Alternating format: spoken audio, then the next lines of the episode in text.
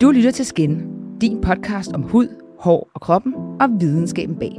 Mit navn er anne Christine Persson, og med denne podcast vil jeg give dig et sundhedsfagligt indblik i din krop, når jeg taler om alt fra hår og hudsundhed til mental velvære med dygtige fagfolk i studiet. Denne episode er præsenteret i samarbejde med Aven. Hyaluron Active B3-serien fra Aven er den første serie, som virker direkte på hudens ældring og ikke kun på symptomerne. Produkterne stimulerer langvarigt hudens cellefornyelse, og resultatet er, at du får en glattere og mere fyldig hud med en smuk glød.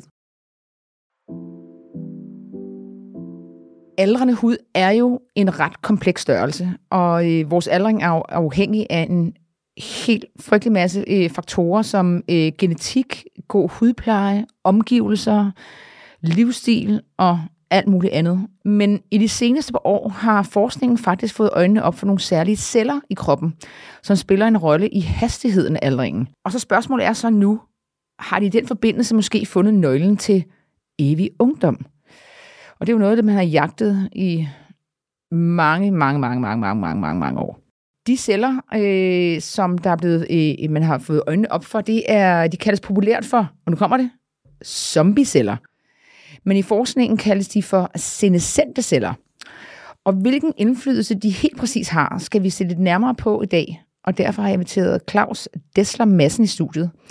Han er øh, molekylær biolog og lektor ved Institut, og nu kommer det fra, Institut for Cellulær og Molekylær Medicin på Københavns Universitet. Wow. Og så er han nemlig også ekspert i senescente celler, som han forsker i på daglig vis. Og velkommen til dig, Claus. Ja, tak skal du have. Hvad er det helt præcis, der sker for vores krop og vores hud, jo ældre vi bliver? Altså hvis man forestiller sig, at kroppen hele tiden laves, så er der en modsatrettet effekt, hvor den hele tiden bliver nedbrudt. Og det er jo rigtig, rigtig godt, hvis man får et, et ar eller et sår eller et eller andet, men så får man dannet noget nyt væv, og så får man fjernet det gamle. Det samme det har vi med, med muskler for eksempel, at øh, hvis man træner op til en maraton, så får man større muskler, og hvis man så ligger på sofaen, så, så bliver de mindre igen. Og så når vi, en af de ting, der sker, når vi bliver ældre, det er, at balancen mellem de her to, den forskydes.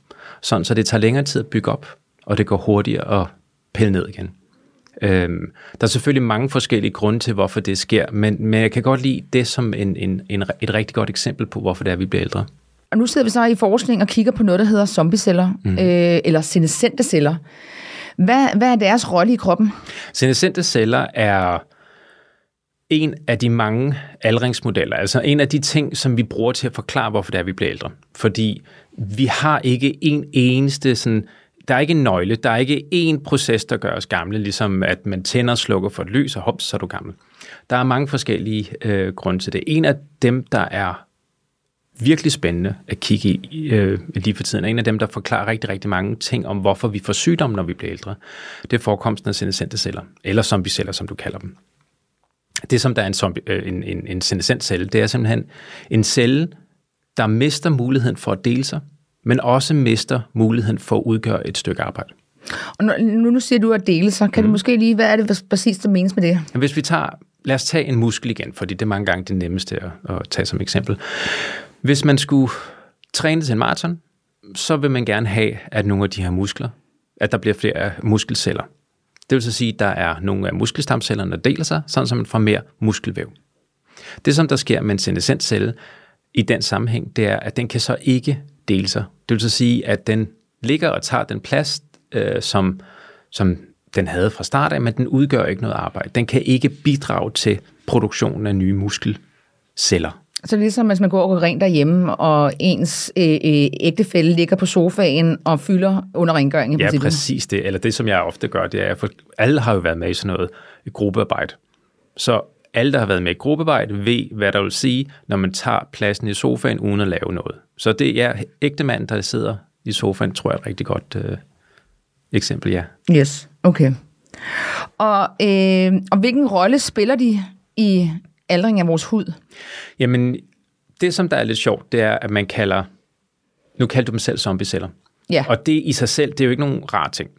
Så øh, øh, meget ofte, når man snakker om senescensceller i hud og i andre steder, så tænker man, at det er en dårlig ting. Det er en dårlig ting. Men specielt i huden, så har den faktisk både en god og en dårlig øh, rolle. Øh, Den gode det er, at hvis man får et sår, så vil de senescente celler strømme til det her sår. Og der vil de øh, gøre immunsystemet opmærksom på, at der er et sår, der skal gøres noget ved. Og det er fuldstændig essentielt. Hvis vi ikke har muligheden for at lave senescente celler der, så bliver såret der meget længere, og der er større risiko for, at man kan få ardannelse. Så det er den gode side af det. Så det vil sige, at de har rent faktisk en eller anden form for funktion. De, er jo ikke bare, de ligger ikke på sofaen, men de, ligger de måske bare og skriger fra sofaen, eller... Øh... I den her tilfælde, der vil de så aktivt ligge på en sofa. Øh, for, prøv at forestille dig, hvis, øh, hvis der er nogen, der har øh, tabt en meget stor øh, kage på gulvet, så er det meget rart, at der er en, der ligger på sofaen og siger, den er her, den er lige her. Men det er, jo ikke, det er jo ikke kun gode ting. Øh, jeg tror, noget af det, som jeg gerne vil gøre helt klart, det er, at der er meget få ting, som kroppen gør ved en fejl. Så senescente celler er ikke en fejl. De er ikke kroppens, øh, øh, det er ikke kroppens øh, intention at gøre dig skade, fordi øh, at du har gjort noget forkert eller været ude. Det er ikke, det er ikke kroppens hævn. Den har et godt formål. Det er bare effekten af det, der ikke altid er ligesom vi gerne vil have det. Øhm, en af de dårlige ting med senescente celler, det er noget det her med, at de kan ligge på sofaen og lave ingenting. De kan blive store, de kan blive flade, de kan optage en masse plads i huden, som ellers skulle have været brugt til sunde, friske øh, hudceller. Det er en ting. En anden ting, det er, at de kan også få mareridt.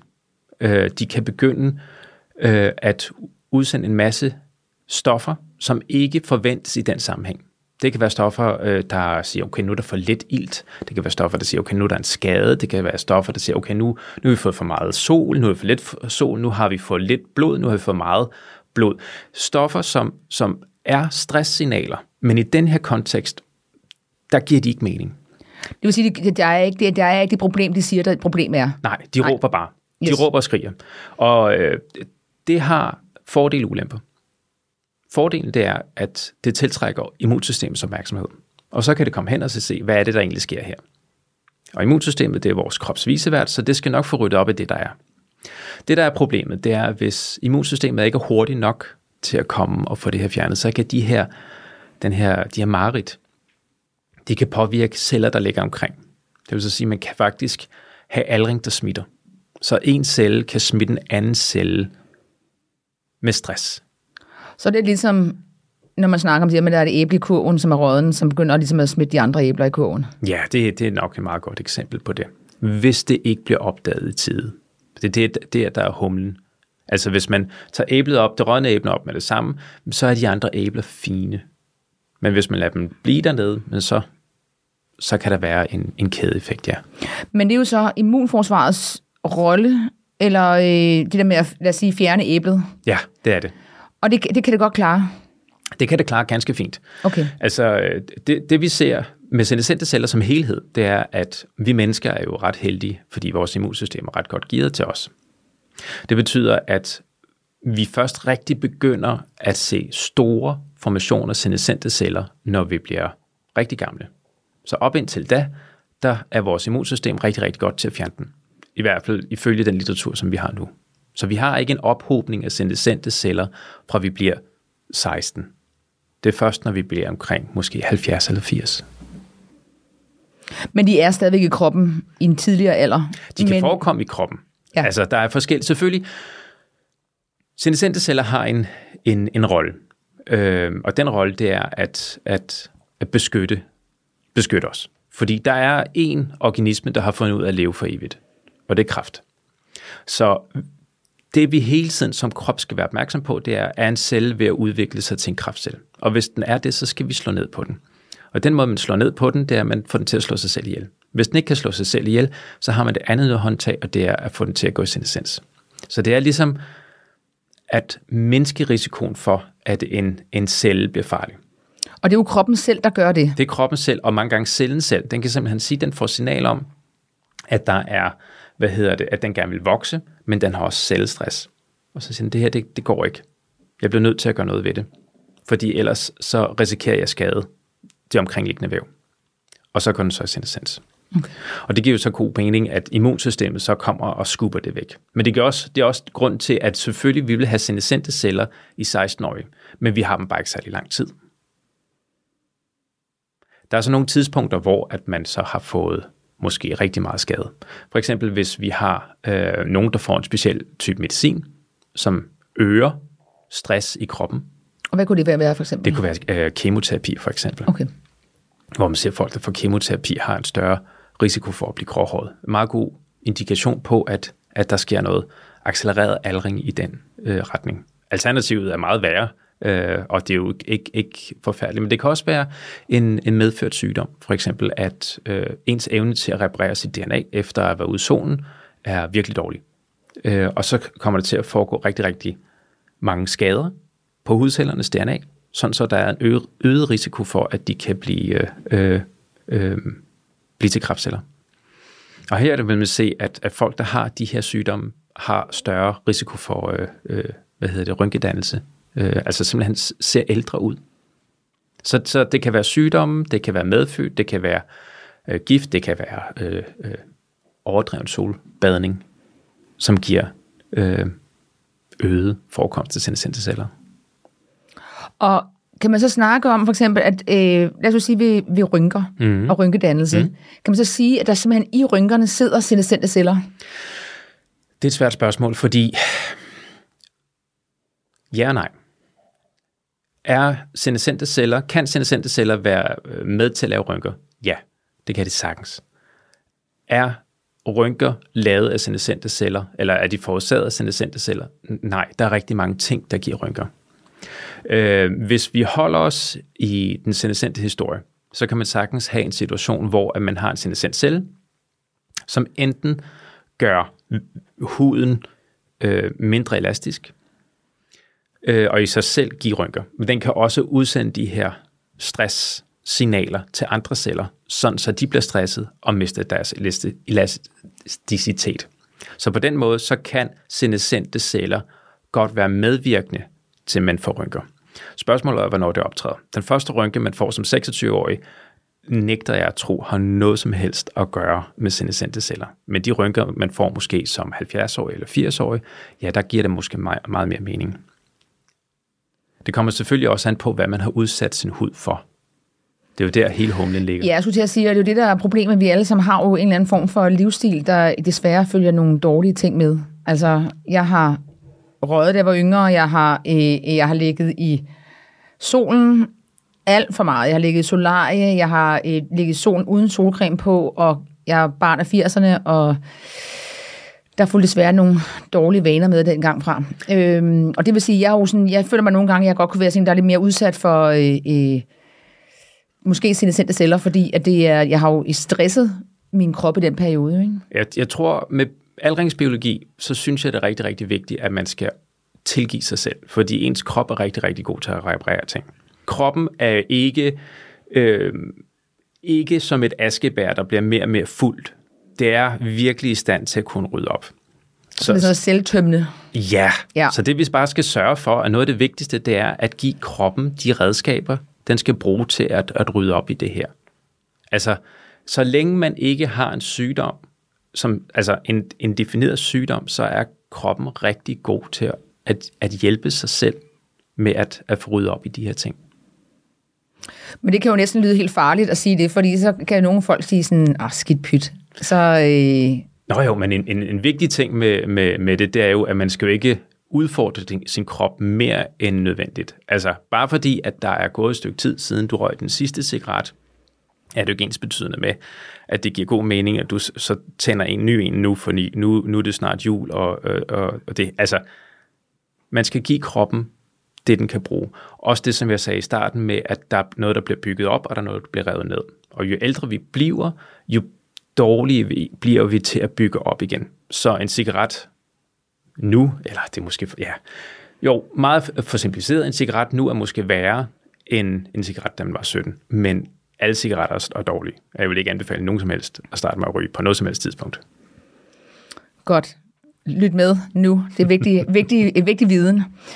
Øhm, kan man sige, at man er disponeret over for, altså enten om de så, altså selvfølgelig, nu vi snakker om det, livsstil kan selvfølgelig være, øh, øh, kan, kan være en, en, ikke en trigger, men en årsag, men kan man også være genetisk, øh, genetisk disponeret for at have flere eller færre, for den sags skyld, øh, sindsendte celler? Det kan man sagtens, og det er også det, vi ser. Øhm, man kan sagtens men, men, men har jo set de her mennesker, som øh, øh, når de bliver 30, så ligner de en på 40 og, og videre op. Man har også set det omvendte, når man har nogen på 40, der ligner nogen på, på 30. Og det er jo øh, både arv og miljø. Altså det var meget, man har været ude i solen, det var meget, man har røget, hvordan man har behandlet sig selv, men det kan også være rent genetisk.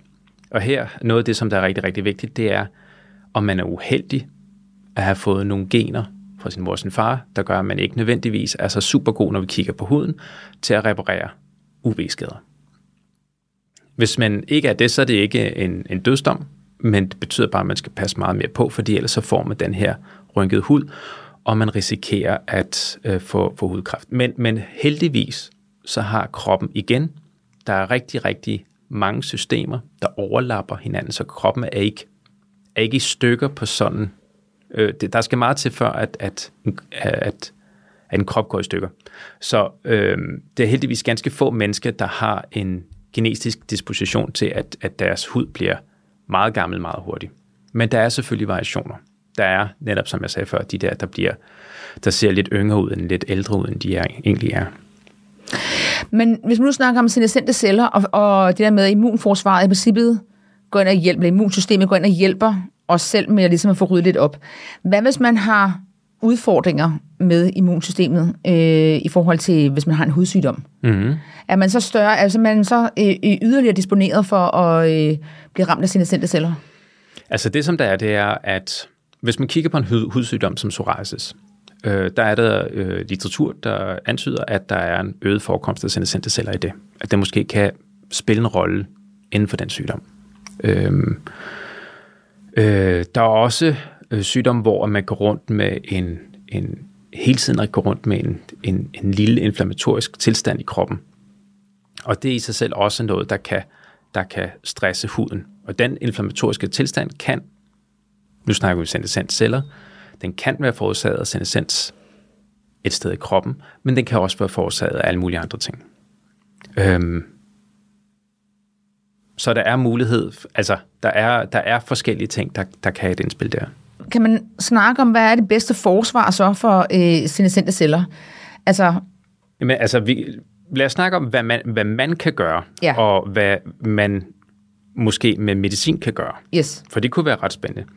Altså, jeg læste stedet mellem 70-80 procent af den aldring, øh, aldringsforandring, man har i huden, skyldes sollys. Så, øh, og jeg tror, at det er, jeg har læst noget forskning, der siger, at det er helt op til nogle 90 procent. Ja, så, så, så ja. det er en signifikant ja. øh, faktor. Så sørg for at få ens hud beskyttet.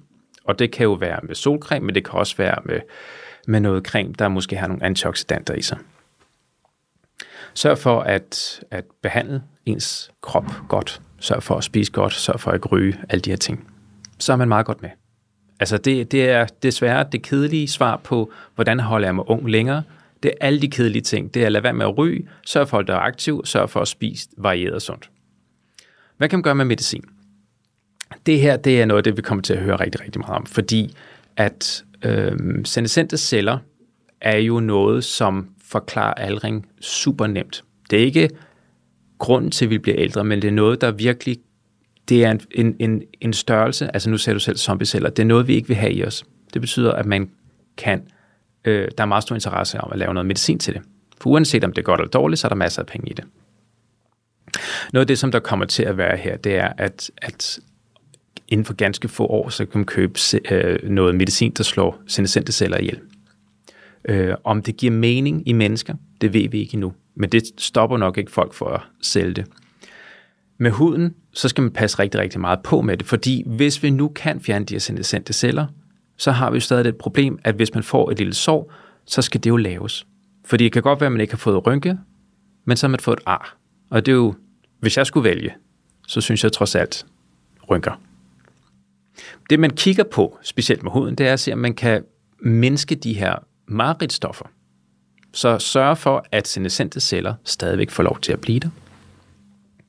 Sørg for, at de stadigvæk har den, det samarbejde med immunsystemet, men så også sørge for, at de mest højt råbende, senescente celler, at de får mindsket deres volumen. Så man lige øh, man, man lukker, lukker kæften på dem? Jeg lige skruer lidt ned for børnehaven. Så det, det, det, synes jeg, det synes jeg er noget, der er rigtig, rigtig spændende.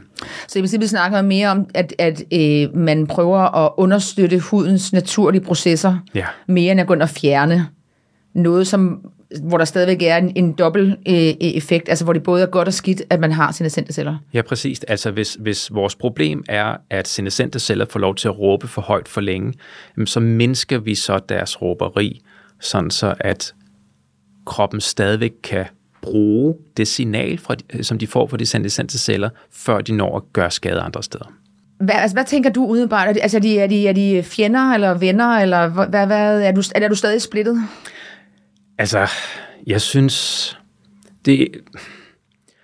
Jeg tror ikke, at man skal gå og være bekymret for, om man har senescente celler, før man bliver 70-80. Ikke med mindre. Altså, hvis man er sund og rask, og sørger for at holde sig aktiv, sørger for at beskytte sin hud, så skal man nok, altså så har man en sund hud, så skal man nok, i hvert fald når vi kigger på senescente celler, have alt, kø- altså have, have dækket alle sine baser ind. Der er selvfølgelig nogle situationer, hvor man kan være, øh, have en, en ekstra forekomst af sendesendte celler. Det kan være i huden, det kan være også andre steder på kroppen. Og der synes jeg, at det begynder at blive problematisk.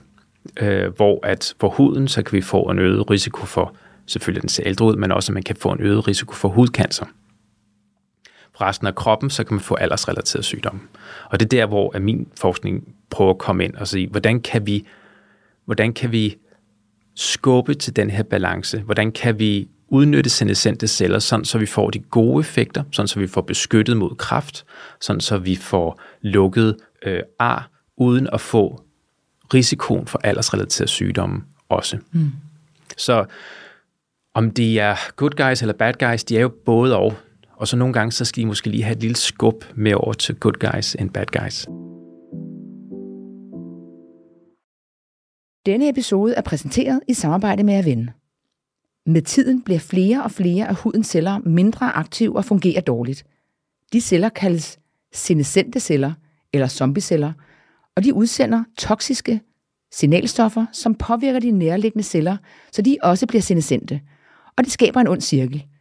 I samarbejde med anti-age-eksperten, professor Lemaitre, har forskerne hos Aven opdaget, at den rigtige kombination af aktive ingredienser kan vende denne udvikling og forlænge cellernes levetid med op til 50 procent, så tempoet for hudens aldring nedsættes.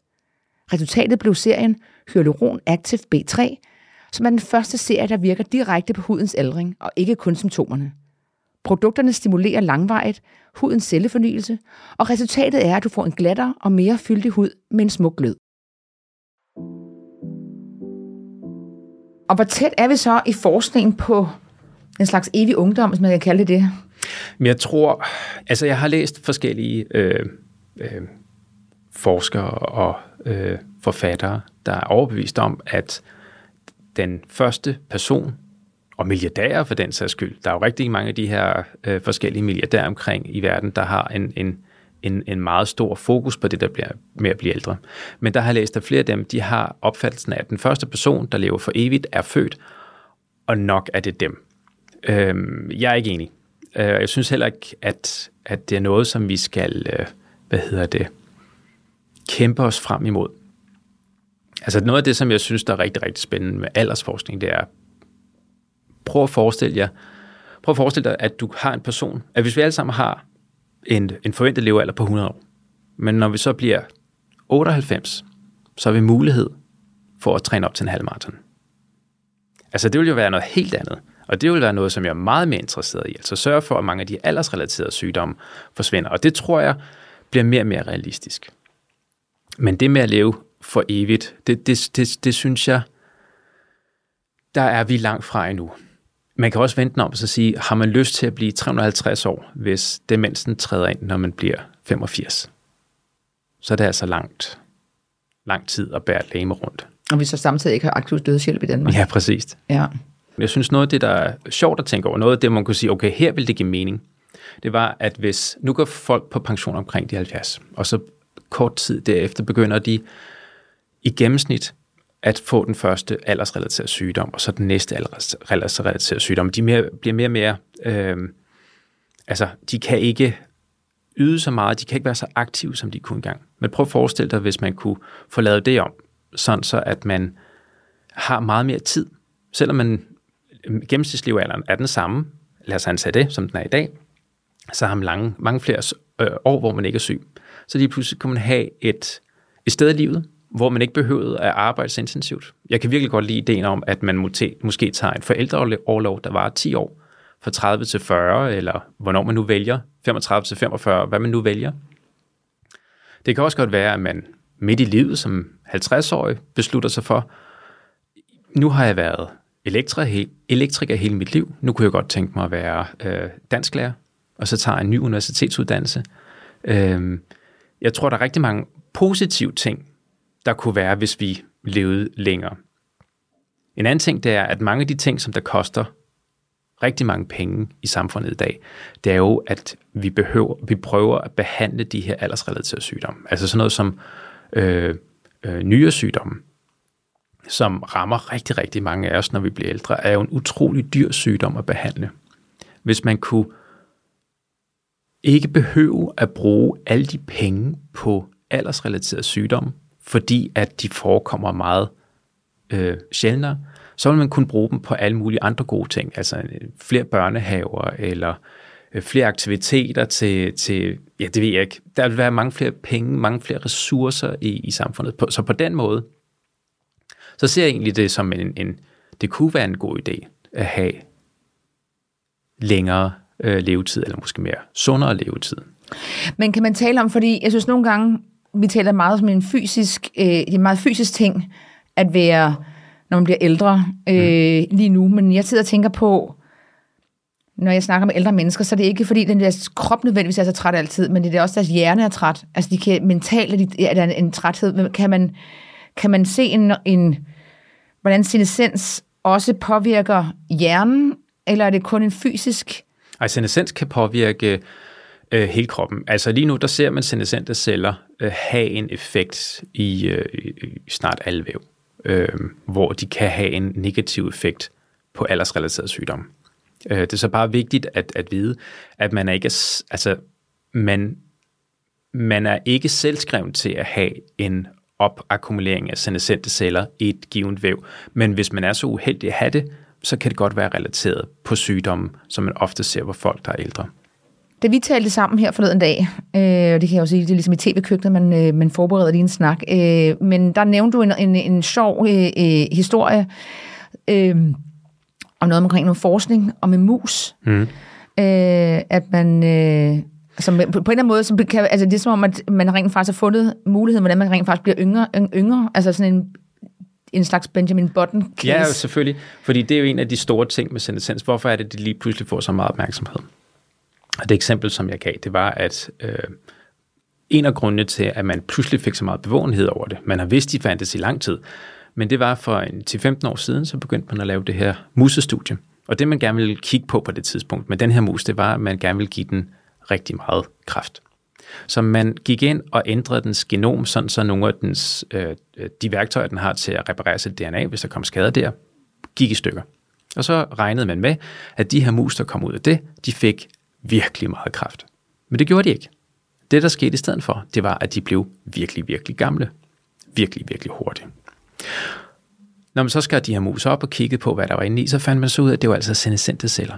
Der var rigtig mange senescente celler. Og det giver også rigtig god mening, fordi de her celler, de kunne mærke, at de var rigtig tæt på at blive til cancerceller. Men så havde de tid nok til at kunne sige, vi skal ikke være cancerceller. Så vi hiver nødhåndtaget, så bliver vi til senescente celler. Så fik vi en gammel mus. Det, som de også gjorde, det var, at de prøvede at sige, okay, nu har vi rigtig mange senescente celler, og vi har en gammel mus. Nu skal vi bevise, at det har noget med hinanden at gøre. Så de satte en dødsknap ind i musen, i hver celle, så at hvis man fodrede musen med en speciel medicin, så ville den dræbe de her senescente celler. Det er jo kun dem, der vil gå i stykker. Så lå man dem blive gamle, så gav dem det her drug, så gik de senescente celler i stykker, og så så man faktisk, at musen blev forynget. Deres, dens, hvad hedder det, organfunktion blev bedre, dens aktivitet blev bedre, dens syn blev bedre, og øh, den begyndte fra, den begyndte at have, øh, gå tilbage til den, den flotte, tykke pels, øh, i stedet for den sådan lidt pjuskede, øh, fortabte pels. Og det er sjovt, det er lige den del af det, som der er mange mænd, der... der den kan de godt lide at høre. Øh, Jeg føler, det du siger lige nu, det er, at der er rent faktisk en, en kilde til evig ungdom, i hvert fald så måske evig hudungdom. Ja, hvis man er en mus. Hvis man er en mus. Musene, okay. senescens, at fjerne senescente celler virker fantastisk, virker fantastisk for mus.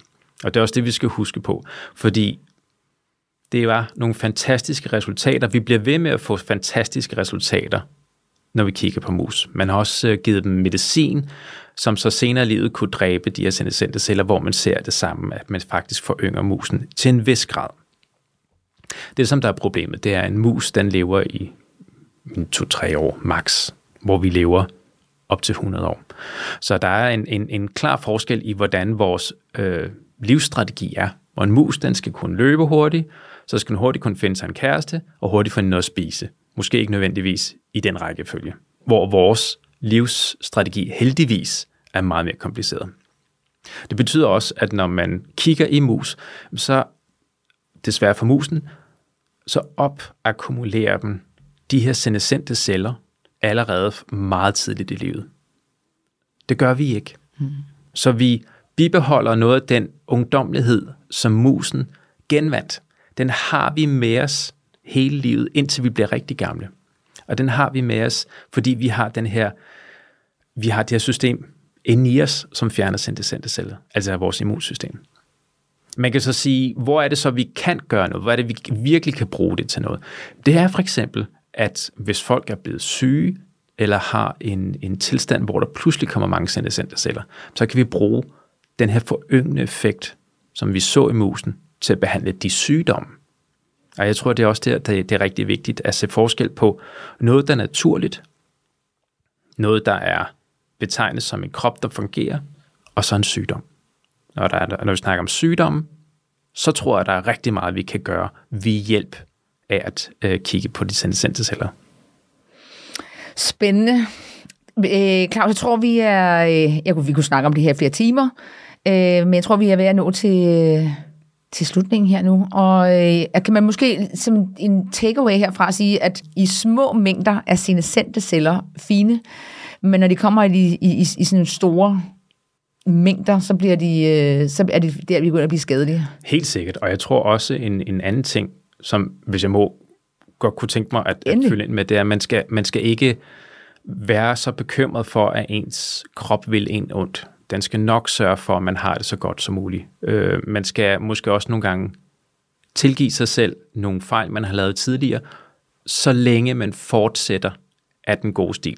Altså hvis man ikke har været aktiv i øh, de sidste 10 år, men så gå ud og løbe en, en, en tur i dag. Det, det vil din krop sætte pris på, og det vil have en positiv effekt på, hvordan du ældes og hvor gammel du bliver. Godt, så vi, øh, vi kører den sunde livsstil, og så øh, hvis man nu vil lige at holde den på, på, på, på huden, så det der med at, at understøtte sin huds naturlige processer, sådan noget som lige præcis solcreme og antioxidanter og den slags god er rigtig god. Ja. ja. Det er, det er gode ord at slutte på. Tusind tak, Claus, fordi du havde lyst til at komme ind og øh, fortælle lidt om øh, tak for zombiecellerne. Nu skal man jo ikke panikke over, at ens krop er fuld af zombieceller. Øh, man kan jo tænke over at indføre, eller måske bare fortsætte de sunde rutiner, som ja, sund kost, jævnlig motion og selvfølgelig en god hudplejerutine. Og det er jo ligesom det, som jeg altid lidt prøver at få indført her, når vi har her i podcasten. Øh, så hvilke ingredienser skal man så kigge efter i hudpleje? Som udgangspunkt tænker jeg, og det gør jeg jo altid, men C-vitamin til dagsbrug, gerne som serum. Øh, antioxidanter er jo rigtig gode til at bekæmpe de frie radikaler, øh, som kommer øh, fra som, som UV-stråling og forurening og så videre. Niacinamid, også kendt som B-vitamin, nærmere bestemt B3, der er faktisk 8 B-vitaminer i alt. Øh, det er blevet sådan en rigtig ægte hero-ingrediens, og efterhånden svær at overse hudpleje. Øh, og det er den også, fordi den er multitaskende, så det, øh, den har en masse gode funktioner, som den styrker hudbarrieren, holder på fugt, beroliger, reducerer rødme og irritation. Øhm, og så for at have den der gode effekt, skal man op på minimum 2% koncentration. Øhm, ja. Og så er der hyaluronsyre, som jo er en af de andre gode ingredienser, som vi har faktisk lavet en helt podcast om på et tidspunkt i øh, sæson 1. Øhm, og den er jo kendt for at kunne holde på fugten, eller både tiltrække og holde på fugten i op til 1000 gange sin egen vægt. Så er det tid til denne episodes skinlist, og øh, jeg tror, man øh, med sikkerhed kan sige, at, øh, og det er jo en af mine yndlingsting at snakke om, det er jo solcreme. Øh, og det er jo det der med at øh, et, både undgå at udsætte kroppen for for meget sol og for voldsom sol. Og så altid huske en god solcreme. Øh, jeg kan godt lide at kigge efter de der multibredspektrede solcremer, der både dækker for UVA, UVB og øh, det blå lys, og så infrarød. Øhm, og jeg er, ret selv, jeg er selv ret glad for den der Avens Sun Fluid SPF 50 Plus Ultralight, fordi den dækker nemlig lige præcis alle de fire. Øhm, Aven har udviklet en, øh, en serie af produkter i samarbejde med en professor, Jean-Marc Lemaitre, der, er med, der også er specialist i aldring, og han forsker nemlig i zombieceller. Og øh, den her serie, den har øh, navn øh, Hyaluron Active B3, og den er øh, udviklet med henblik på de sendte celler. De er proppet med øh, hyaluronsyre og niacinamid, som jeg lige øh, talte om før. Øh, og der er faktisk en, en koncentration på hele 6% øh, niacinamid. Øh, jeg har lige været igennem en, en periode, hvor min hud har føltes mere irriteret, og så har jeg kørt en, en øh, har jeg ligesom prøvet at køre lidt mere ro på, og, øh, og så har jeg introduceret den her serie i min hudplejerutine. Og jeg har brugt en øh, Concentrated øh, Plumbing Serum, og, øh, og det, den har bare, den har virkelig gjort, at min hud føles mere i, i ro og balance. Og så med Hyaluron Active B3 Cell Renewal Cream øh, til brug om dagen, og den har, øh, den har lige præcis givet den der øh, fugt øh, og balance, jeg har brug for. Så har jeg brugt øh, Kiels Ultra Pure High Potency Serum, hvor der er hyaluronsyre på 1,5 procent i. Øhm, og den giver lige præcis rigtig meget fugt, og er med til ligesom at, at understøtte hudens egne processer. Øhm, så den er jeg rigtig glad for. Og så har jeg en, øh, det er faktisk fra et, et koreansk øh, mærke, der hedder, og jeg, jeg prøver at sige det rigtigt, Hyaja. Hyaja. H-Y-E-J-A. Øh, og det er en øh, Yuja Vitamin C Brightening Serum. Og den har både øh, niacinamid og, øh, og C-vitamin i. Og den har lige præcis det der, der er godt med antioxidanter, og så har den den der både fugtgivende øh, øh, effekt fra øh, og barriere, øh, opbyggende og styrkende øh, effekt fra niacinamid. Og den har lidt det samme som de to andre øh, øh sikre, jeg taler om i dag, der har det den der øh, ekstremt fugtgivende effekt, som er det, man lidt søger.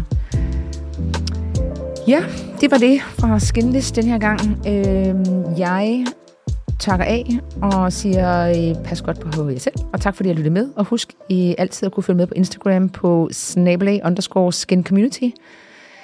Vi høres ved snart igen.